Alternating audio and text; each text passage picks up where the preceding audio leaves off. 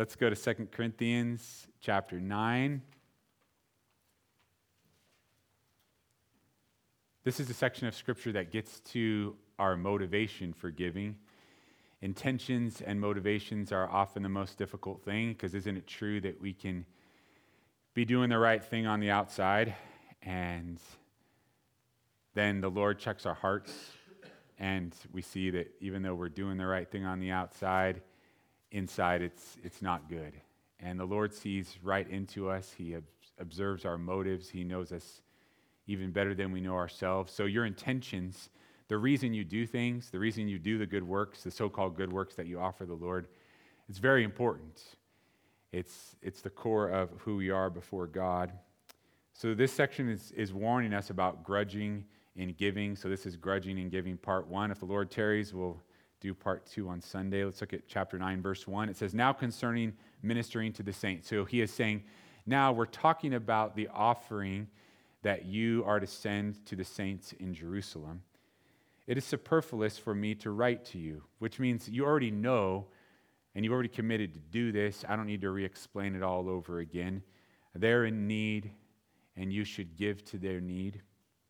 For I know your willingness, about which I boast of you to the Macedonians, that Achaia was ready a year ago, and that your zeal has stirred up the majority. So I'll ask you and myself a series of questions as we go through this chapter. And first of all, is your zealous generosity stirring up others? Look at what the apostle writes here to the Corinthians. He says, you were zealous, you were fervent, you were ardent about giving to the needs of the saints. And that stirred up others. It stirred up other churches. It stirred up the majority to do the same thing. He points out to them that they were used, their willingness to give was used in other places.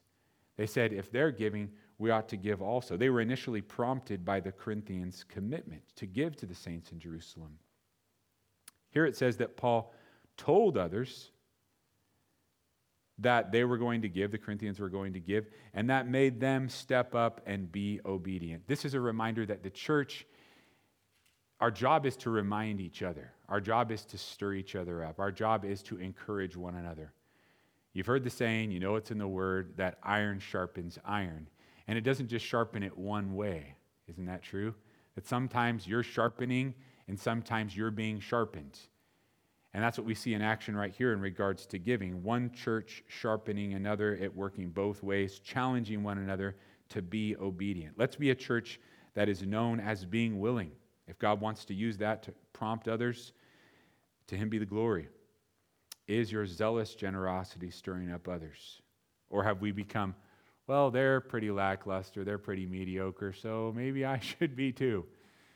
When you see mediocrity, when you see the lukewarm nature of the church, it can do one of two things to you. It can either make you say, yeah, that sounds perfect, I'll just settle into my comfortable, cozy zone and be just like them, or it can give you the perspective of God and say, that in-between stuff, where I'm not zealous, where I'm not pouring out my life and my heart and even my money for the kingdom of God, it's sickening to God, so I want it to be sickening to me. Verse three, yet I have sent the brethren, lest our boasting of you should be in vain in this respect. That is, as I said, you may be ready, lest if some Macedonians come with me and find you unprepared, we, not to mention you, should be ashamed of this confident thing. He said, what if I bring with me some of those who were spurred on by your generosity and they find out that you're just not even very giving at all? He's pretty heavy-handed here. He says, you ought to be ashamed of yourself. And I would be ashamed of you too, he says, does he? Like, I've boasted of your generosity, and now if some of those who have heard of it come and you're not all that you were cracked up to be, think of how that's going to look. Examine yourself. You committed to give? Give. And he's going to say, give willingly, give cheerfully. Therefore, I thought it necessary to exhort the brethren to go to you ahead of time and prepare your generous gift beforehand, which you had previously promised, that it may be ready as a matter of generosity, not as a grudging obligation. So another question, is your giving steady or fluctuating? Is your giving monetarily, financially, to the endeavor of the ministry, to the body of Christ? Is that something that ebbs and flows, or is it something that is steady. You know when somebody really, really wants to be fit? I used to say be in shape, but now there's this theory out there that there's all kinds of shapes that are fit. So say somebody just that wants to get healthy, let's put it that way. And sometimes they'll commit to running a five K or half marathon or even a whole marathon, and they know it's going to come in a matter of months. Why do they do that? Why do they commit to that day when they know they're going to have this race? It's because they, we're talking about other people, not us, of course, realize that it will change their day-to-day behavior. And in order to be ready for that day, day when I'm going to be held accountable and I'm going to be committed, I don't want to be dogging it. I don't want to be able to not finish the race. I don't want to be signing up for the marathon only to figure out that I can't finish it, or, or I've gotten slower than I was before. So Paul's doing this in the financial and the giving sense, isn't he? He's saying, we're going to come to you, and we're giving you advance warning that you, you've got to save up for that. You've got to be ready for that. Can you imagine having a financial goal? You probably can, and maybe that goal is to pay off debt. It's a good goal. Maybe that goal is to save up money. But this goal would be to save money to give. That's what he's saying. Do it on a steady basis, not a fluctuating basis, so that when I come, that that money can already be there. It's not like you're running around frantically trying to get it together so that you can meet the commitment that you made. Giving is to be consistent. It's a part of our worship. It, it's not supposed to be something that's wavering. It's to be a matter of discipline, not something that we, where we sprint and stop, sprint and stop. It's supposed to be a lifestyle, not an exception. The steadiness. But now look at what it works. We already read the end of verse five. Now that it may be ready as a matter of generosity, not as a grudging obligation. Third question, are you giving out of grudging obligation? You see, when you're steady about generosity, your heart changes. If you're sporadic about giving to the needs of the church, then it will tend to be a grudging obligation. Let's go back to the fitness analogy. When you're disciplined to exercise often, you stop dreading it as much, correct? I'm not saying you never dread it, but when you exercise consistently, you don't dread it as much. But what if you exercise sporadically? A few of you know what I'm talking about.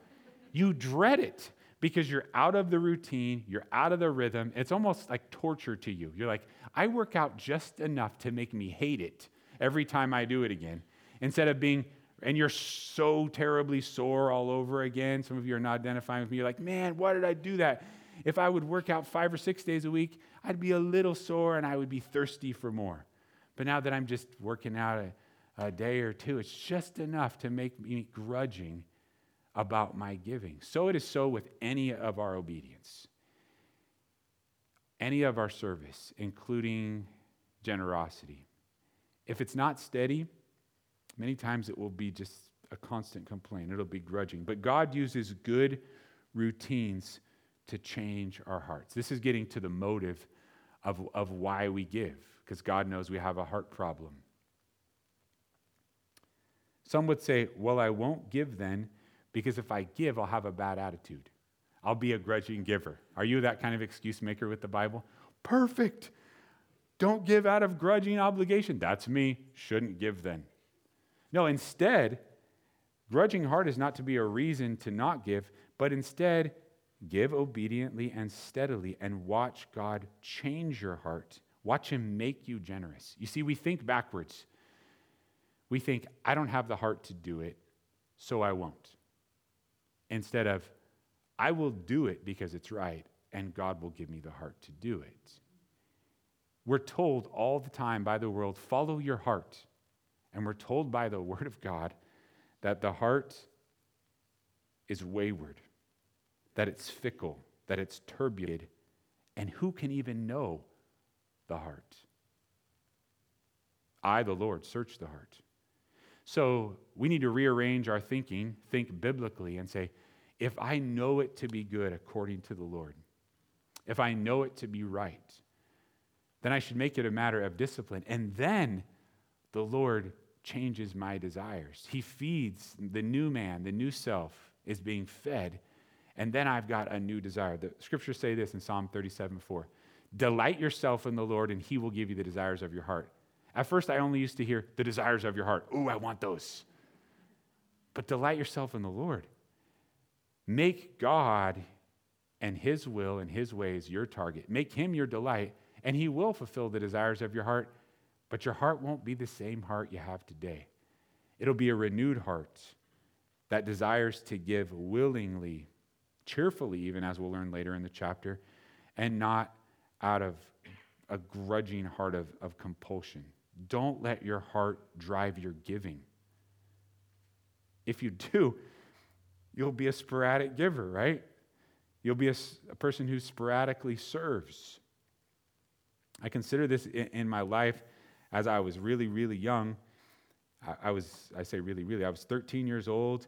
Our church, the worship leader left, different church. My my dad wasn't the pastor or anything like that. It was like all of a sudden, they're like, Eddie, you're all we got, right? And I'm like, I'm all you got, right? It's, it's bad. I, I, my voice was changing, you know. It was it was bad. I could sort of play the piano, right? And I look back at that time, especially after my parents were in the ministry, it was like the discipline of being there and leading worship all the time. People would say, well, whoa, that's not good, because what if your heart wasn't in it? Well, to do it that much, your your heart kind of has to be there, right? The Lord brings your heart around to be a willing giver in regards to giving financially, in regard to serving, whatever it is. I've seen this principle it, it just in my own life. It's not true because of that. It's true because the Lord says it's true. When I'm steady about serving with my gifts, with my time, with my my, honey, my money, my heart is drastically different. It's transformed. It, it really is supernatural. And when I'm sporadic about serving and, and my heart is is kind of all over the place, I told my son this today. I said, like, I'm kind of scared to stop teaching the Bible. I don't know what would happen to me. Like, I, I'd probably go off the deep end. And I mean it with all my heart. My wife smiles because she knows it's true. She goes, I don't want you to stop teaching the Bible either, because I have to study. I can't get up here and just fake it. You would know within three minutes. So I have to come back and do what God has called me to. And then it makes, the Lord changes my heart on the inside. That's what he does with our willingness to give. Just make it a matter of discipline. Lord, you've said it. Are you giving out of grudging obligation? If so, be steady. Watch the Lord do a new work in you. Now, in considering the last chapter, chapter eight, and the beginning of nine, there's a couple more questions that, that I want to clarify. And this would be the fourth of our questions. How will we identify needs? So, are you giving out of grudging obligation? But then how are we going to identify needs?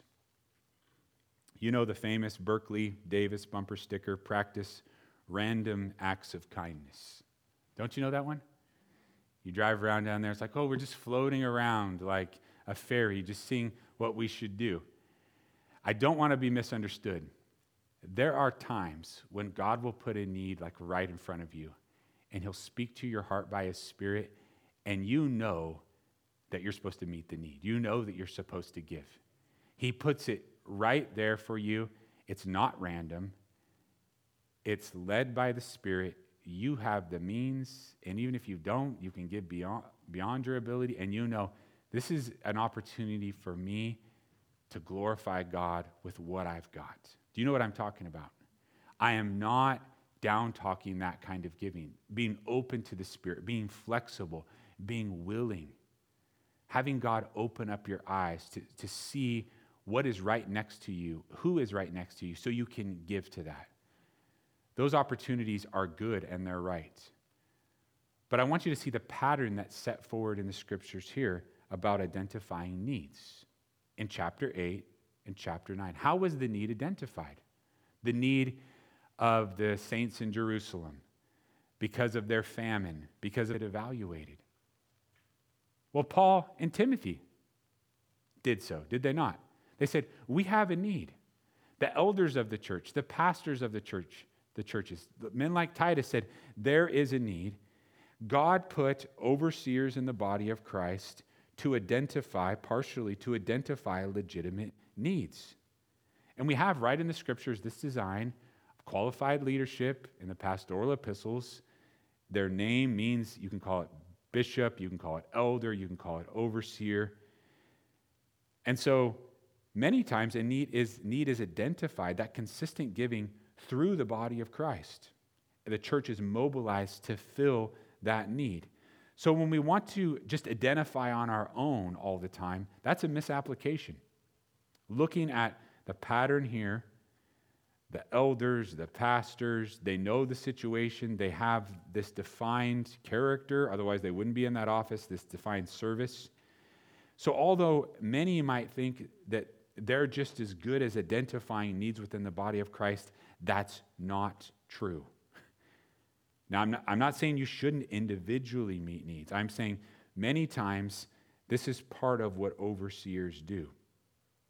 And this chapter and the previous one is in the context of the design of the body of Christ. Now, why doesn't this often work very well? Because we're non-traditional Christians. If I asked you, are, are you a traditional Christian or are you untraditional? You'd say, oh, I'm, I'm like a non-traditional type. Therefore, there's this backlash against man-made hierarchy in the church. We don't like this structure, and we just say, forget it. All that structure stuff has been abused throughout church history, and we just take it and we just toss it out, and we become autonomous. Is that the design of the Bible? Some aren't sure. It is not the design of the Bible. It, they ha- overseers are there for a reason, to identify needs. So this is what happens often, and I'm talking about us right here. People will come to me, they'll come to one of the other elders, and they say, I just, there's this need, and I want our church to fill it. And they know like one percent of the situation. And they're all lit up, and they're all excited, and it's my job to pop their bubble and say, I'm really glad that God's put a desire in you to help, but you're headed in the wrong direction. And I try not to disclose too much, right? Because oftentimes, We, you just don't know what's going on, right? You just don't know the situation. I see the Lord using Paul, using Timothy, Titus, all elders, all pastors, to make sure that this is a legitimate need, that it gets filled. They know the true situation. They're not being duped by anybody who's being manipulative, or there's not no misunderstandings here. So many, many times people from within the church come and they see a perceived need that they want filled, but they haven't heard the whole story. And I, I've told a lot of people, it seems like it's it's constant. You can give to that person, but it's not what you think it is. There are a lot of violin players in the church. I wish they really played the violin. I've been asking the Lord for one of those. By violin, I mean just like, it's like the constant like sympathy that goes on. And they play their violins very well in front of certain people. They're, they're not dumb, right? Um, because they're, they're trying to prompt the Holy Spirit to convict them, to give to them. And then sometimes it happens, and you know what? It's just pure manipulation. It's not a work of the Spirit at all. It's just somebody getting worked over. So consider allowing somebody to say, this is, this is what I'm thinking about. Am I hearing a true tune, or is this just a tune of, of self-pity or manipulation? Let that identification take place. Don't let it make you stingy. Don't let it make you grudging. I see here that God put in a check and balance system. Some of you are fans of American government, no? If it was practiced the way that it should be. And you say, what happened to our checks and balances? Why is, is this branch of government out of control and they're doing a job that's not theirs? And why won't the legislative check the executive? And why won't the judicial? It's like, but right in the Bible here, God invented this. Checks and balances so that we can be wise and prudent. The answer is, actually, they've just borrowed, borrowed, and borrowed themselves into that crisis. If you want to bail them out, I just don't want you to do so ignorantly. A couple years ago, we were approached, I was approached about helping another church because they were on the verge of, of closing their doors. They were in financial hardship. And it was it was a Calvary Chapel church, which, which right away I knew that was weird. And you know, they're they're just right, you know, they might have to just, they might lose the lease on their building, and it's just, it's, you know, we could step in and help them and get them through this. But thankfully, I knew that they had taken out a whole bunch of COVID relief loans. They had embraced a godless agenda in many other ways, that they had done lots of stuff that was was not according to prudent leadership. And, and I didn't say it out loud. I denied it, but I just said, let it crumble, right? All this GoFundMe garbage where people can make themselves out to be the hero. I'm asking for money for my friend. And then the next year, they're asking money for me. It's just, just be wise to it, okay? Listen to God's word, the checks and balances system that he's got in place here. So these saints in Jerusalem were a legitimate cause. There was a lot of pressure to follow the Pharisees instead of follow Jesus. They're being persecuted, the famine. Jerusalem had been generous to itself, and now it was a legitimate need. This is the biblically organized, spirit-led body of Christ being mobilized to meet a real need. I look in the Word of God. It's what it says. They took their offerings and they laid them at the apostles' feet. Does it not say that?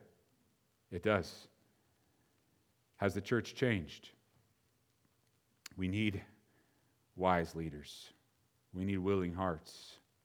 We need the gener- generosity of the Lord. How will we identify needs? How will we identify needs? Another question, are we addressing the church's needs? I want you to also see that in chapter eight and chapter nine, it is Christians giving to Christians, right? Corinthian Christians giving to Jerusalem Christians. Now, this does not mean that we should fail to give to the unbelieving. I'm not saying that. Just like I'm not saying that you shouldn't be prompted by the Spirit to do something individually. But I want you to see here that this is the church giving to the church. These are Christians holding up their fellow brothers and sisters. I'm reminded of what it says in Galatians. I understand it. I think I know what the Lord is saying. You know what it says in Galatians six ten?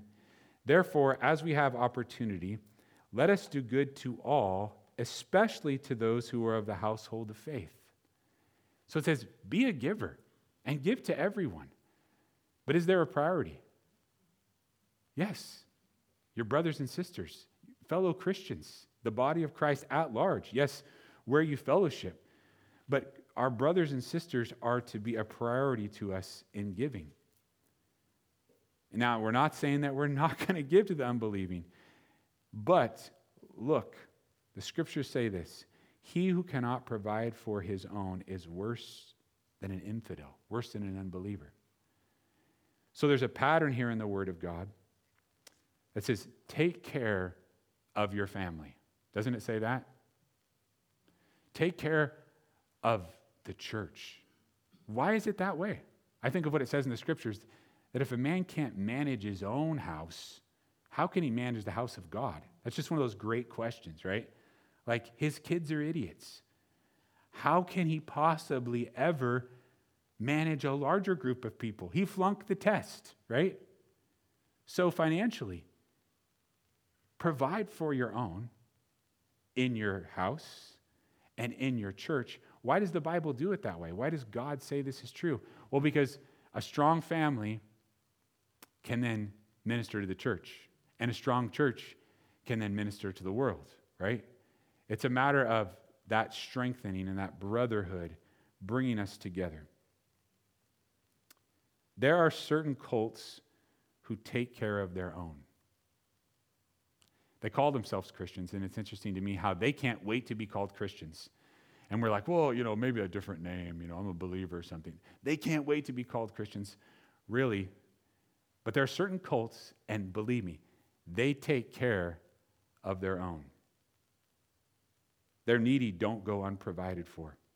They offer money first. They offer food. They offer health care. They offer jobs, scholarships, opportunities, so they can someday be those who in turn help others. It's almost as if they're operating on this principle better than the body of Christ. Now, I realize that it's a legalistic system. It's not based on grace. But sometimes I look it on, look on at the so-called evangelism of cults, and I'm a little bit jealous. How ardently they go after those who they think don't know the truth, or how well they'll take care of the people in their so-called fellowship. I'm like, wow, look at that. Cultish care, and all the while, the body of Christ in America flounders. How much of that is because, because we're, we don't prioritize correctly, right? So take care of the body of Christ. If it's a brother, it's a sister in the Lord, it's important. It's a priority.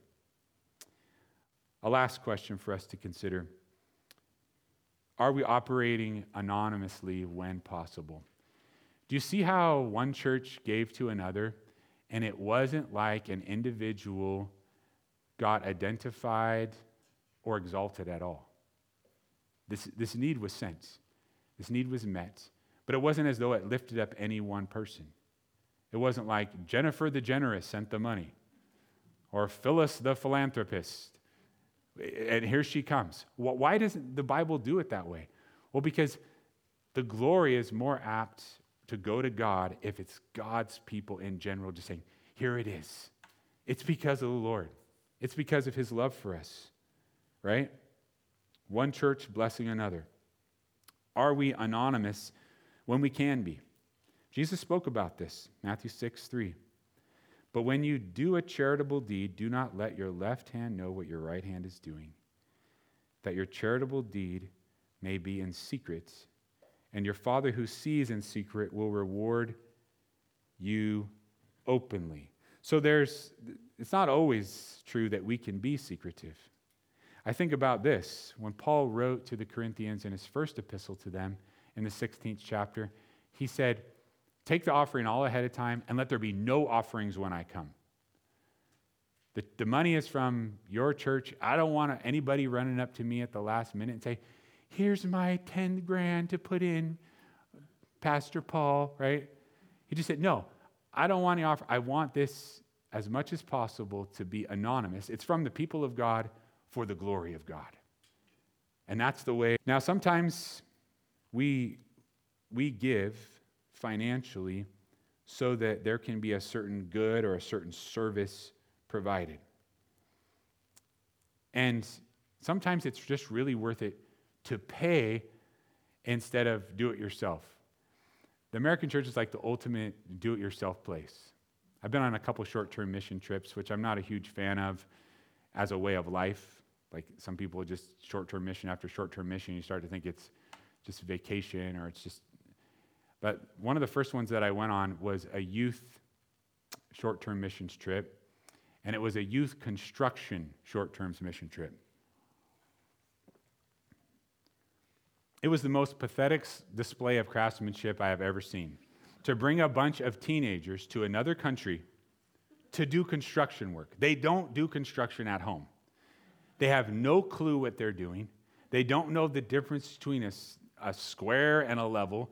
They can't use the saw, but there, there's this good feeling of, let's go down and build. The body of Christ would have been way better off to just hire three guys that knew what they were doing and send them, right? They would have got more done. So sometimes when we give, there's just a practicality to it where it's like, wait a second, I'm offering something and I really stink at it. Like it's it's not like I'm even good.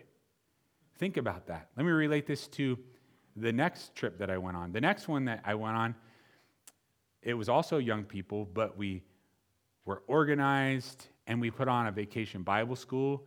There were musicians, there were teachers, there were people that were trained to help the kids memorize verses.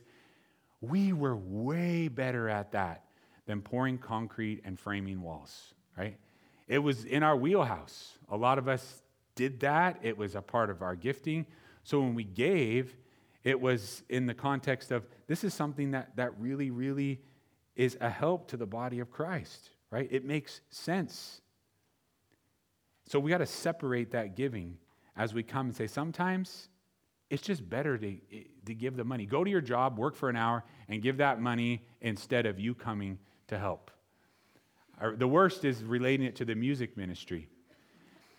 What if, and this is a real life situation, somebody's just, they are sincere. They love God with all, being a singer or a musician, and they cannot wait to share their gift with you. What's your question? Can you sing? Can you play? Are you any good, right, is the question. Because look at the body of Christ. It's we don't all have the same gift, right? And so there can be all this sincerity and all this willingness, and we would say, the Lord is probably enjoying this. I, I, He is a God of wonder. He can see beauty in things that aren't very beautiful. But sometimes it's really better to let the church operate as a body and let people who are good at what they do, do that, and let those of us who are not good at those things not do that, right? So if you just got your first tool belt for Father's Day this year, just tell me. You're not going to work on the addition. It's just, just try it on in the mirror, but that's okay.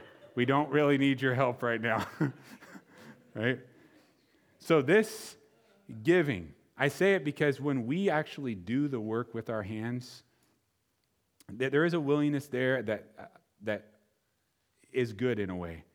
But sometimes it's not even that anonymous. It's like, here I am. I, I, I'm here to help. It's not done anonymously. Or instead of just hiring somebody to say, just go. You take care of it. You're the expert. Operating, this is the glory of God, not just I get to do some good deeds. We live in good old boy country. That That is the nature of the foothills. Um, people will help one another, and sometimes it has nothing to do with Jesus. And I want a clear line that says, I would not do this if it were not for Christ. This is because of him. And communicate that. If you give anything, if the body gives it, this is only because of the Lord. It's not because I'm a kind-hearted person, believe me. It's because the Lord, God Almighty, is generous through his people. That's powerful. Instead of, I want a couple more notches on my belt because I, I helped somebody down the street. That's a whole different, different way of, of thinking. The church blessing one another. Now, this really gets to the heart of the motive, and most of it will be saved for Sunday, where it says, but this I say, he who sows sparingly will also reap sparingly. And he who sows bountifully, middle of verse six, will also reap bountifully. It makes sense, right? You didn't plant much. Therefore, you didn't harvest very much. Speaking of giving and receiving. So let each one give as he purposes in his heart. There it is again, a matter of our hearts. Not grudgingly or of necessity, for God loves a cheerful giver.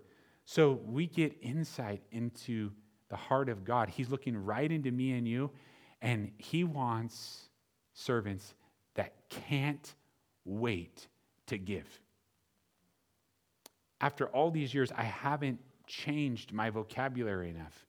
Instead, it's like, I need to teach Thursday night. No, it's, I get to ter- teach Thursday night. Why can't I get that through my head?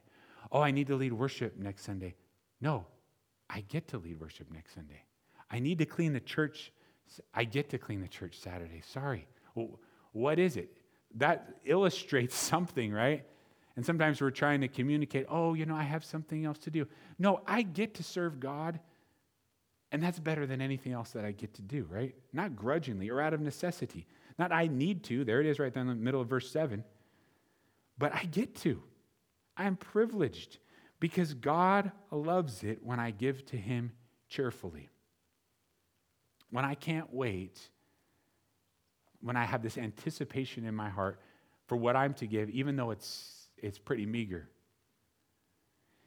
And God, who is able to make all grace abound toward you, that means God can give you anything, that you always have all sufficiency in all things, may have an abundance for every good work. God gives back to us. And hopefully I can explain this in a way that's not us saying, well, I'm going to give to the Lord so that he'll give back to me so that I'll be bountiful, so that I'll have an abundance, right? Remember, the Lord sees our hearts. Why are we doing this? Cheerfully giving, no strings attached. God, make that us serving for a feeling, for a sense of doing what we should, but serving out of gladness, giving out of gladness, opening up our, our hands, our hearts, even our bank accounts, Lord, for, for your glory alone. I praise your name for telling us the truth about who you are, that you look right into us, because we can think that we're crafty and that we're just doing everything that we should. And I thank you, Lord, that you come in by your Spirit and say, how's your heart? Are you cheerful? Are you glad? Are you expectant about giving? Or is this just something that you're doing because you're obligated? Lord, we know it's the difference when we receive from from somebody that is so excited. They're they're more excited to give the gift than they are than we are to receive it. And let us be like that, Lord, excited, fervent, cheerful givers. Jesus, in your name we pray. Amen.